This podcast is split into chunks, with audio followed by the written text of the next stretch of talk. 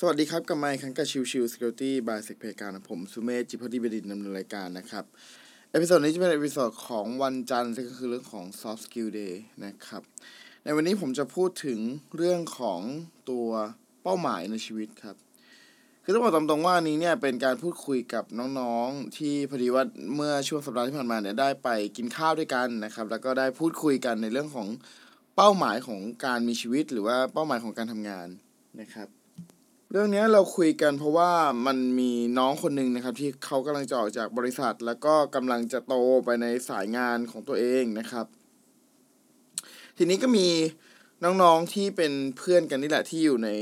ตัวบริษัทเดียวกันที่เขากำลังจะออกมาเนี่ยนะครับเขาก็พูดขึ้นมาว่า เออ เห็นคนอื่นเริ่มขยับขยาย เริ่มย้ายไปในตำแหน่งที่สูงขึ้น หรือว่ามีเงินเดือนที่สูงขึ้น ก็รู้สึกว่าเออตัวเองเนี่ย เหมือน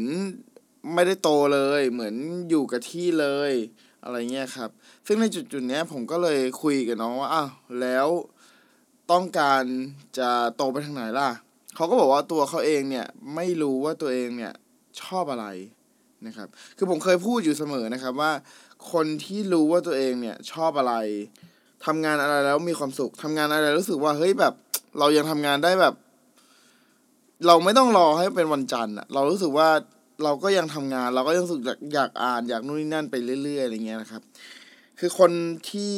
เป็นแบบนั้นได้เนี่ย ถือว่าเป็นคนที่โชคดีนะครับ คนที่รู้ตัวได้ว่าเออตัวเองชอบทำอะไรนะครับ แล้วยิ่งดีไปกว่าเดิม ถ้าการทำงานนั้นนะครับ การทำสิ่งสิ่งนั้นนะครับ เป็นอาชีพของตัวเองได้ด้วยอะไรเงี้ยนะครับ ก็จะยิ่งรู้สึกว่าเออมันมันเป็นอะไรที่แบบเราไม่เหนื่อยต่อการที่ตื่นตอนเช้าแล้วต้องไปทำงาน เราจะรู้สึกว่าเฮ้ย วันนี้อยากไปทำงานจังเลยอะไรประมาณนั้นนะครับ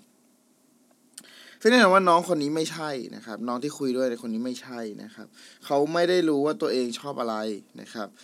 หรือว่าตัวเองนั้นเป็น specialist ทางด้านไหนอะไรเงี้ยนะครับ สิ่งที่เขาเริ่มมาคิดว่าเออเขาควรจะทำงานอย่างนี้ต่อไปดีไหมหรือว่าควรจะเริ่มขยับขยายไปทางอื่นจุดอื่นอะไรเงี้ยนะครับ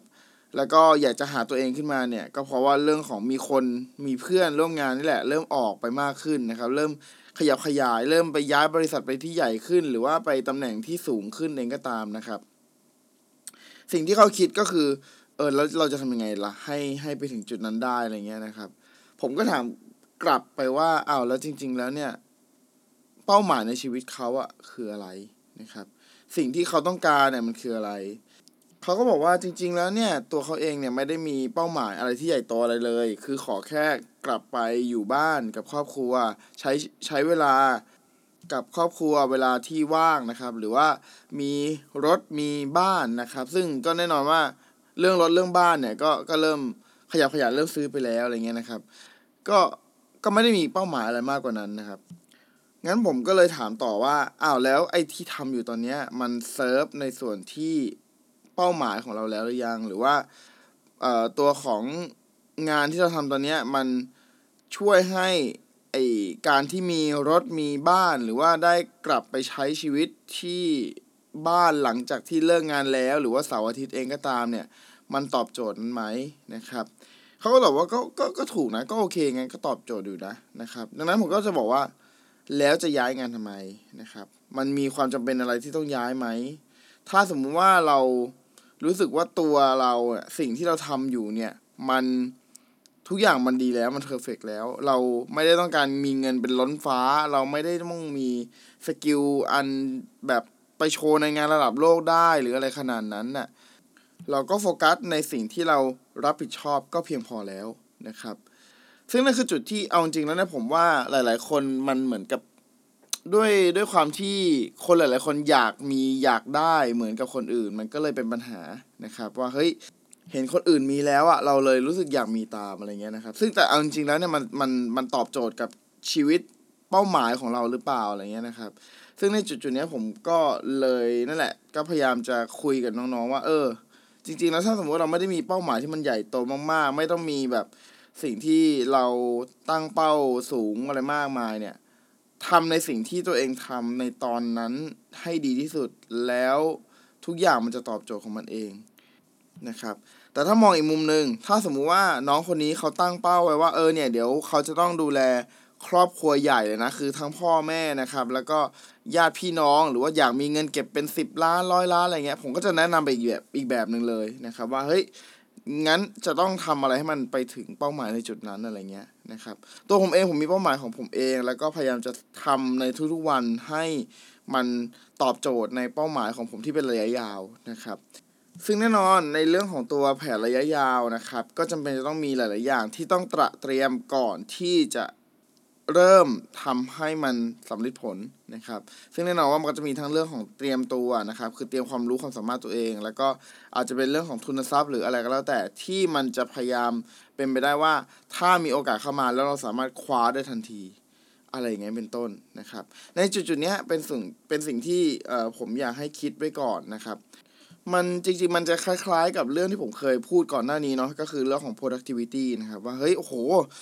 เห็นคนที่ดัง ๆ เนี่ยเขาเอ่อมี productivity ทุกวันเลยนะครับ มีเอ่อตัว output ของงานของเขาหรือว่าจากการอ่านหนังสือแล้วเขาสามารถทำ output ได้แบบทุกๆวันเลยอะไรเงี้ยนะครับ สิ่งนั้นเป็นสิ่งที่ดีนะครับ ไม่ใช่ว่าไม่ใช่เรื่องไม่ดี แต่บางครั้งมันอาจจะไม่ใช่ตอบโจทย์กับสิ่งที่เราอยากจะเป็นก็เป็นได้นะครับ ดังนั้นจริง ๆ แล้วเนี่ยเรา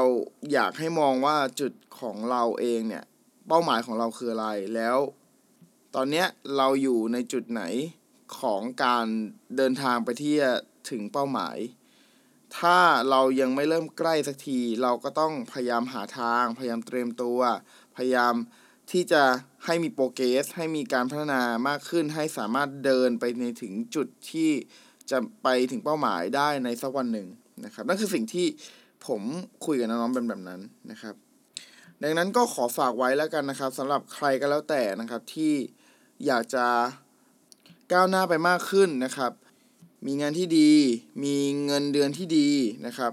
มีประสบการณ์ที่ดีอะไรเงี้ยนะครับ สิ่งเหล่านี้เราอาจจะต้องดูด้วยว่าเราจะแลกกับอะไรนะครับ สิ่งเหล่านั้นมันแลกไปด้วยกับสิ่งที่เราพร้อมจะเสียสละหรือเปล่านะครับ เพราะว่าในบางครั้ง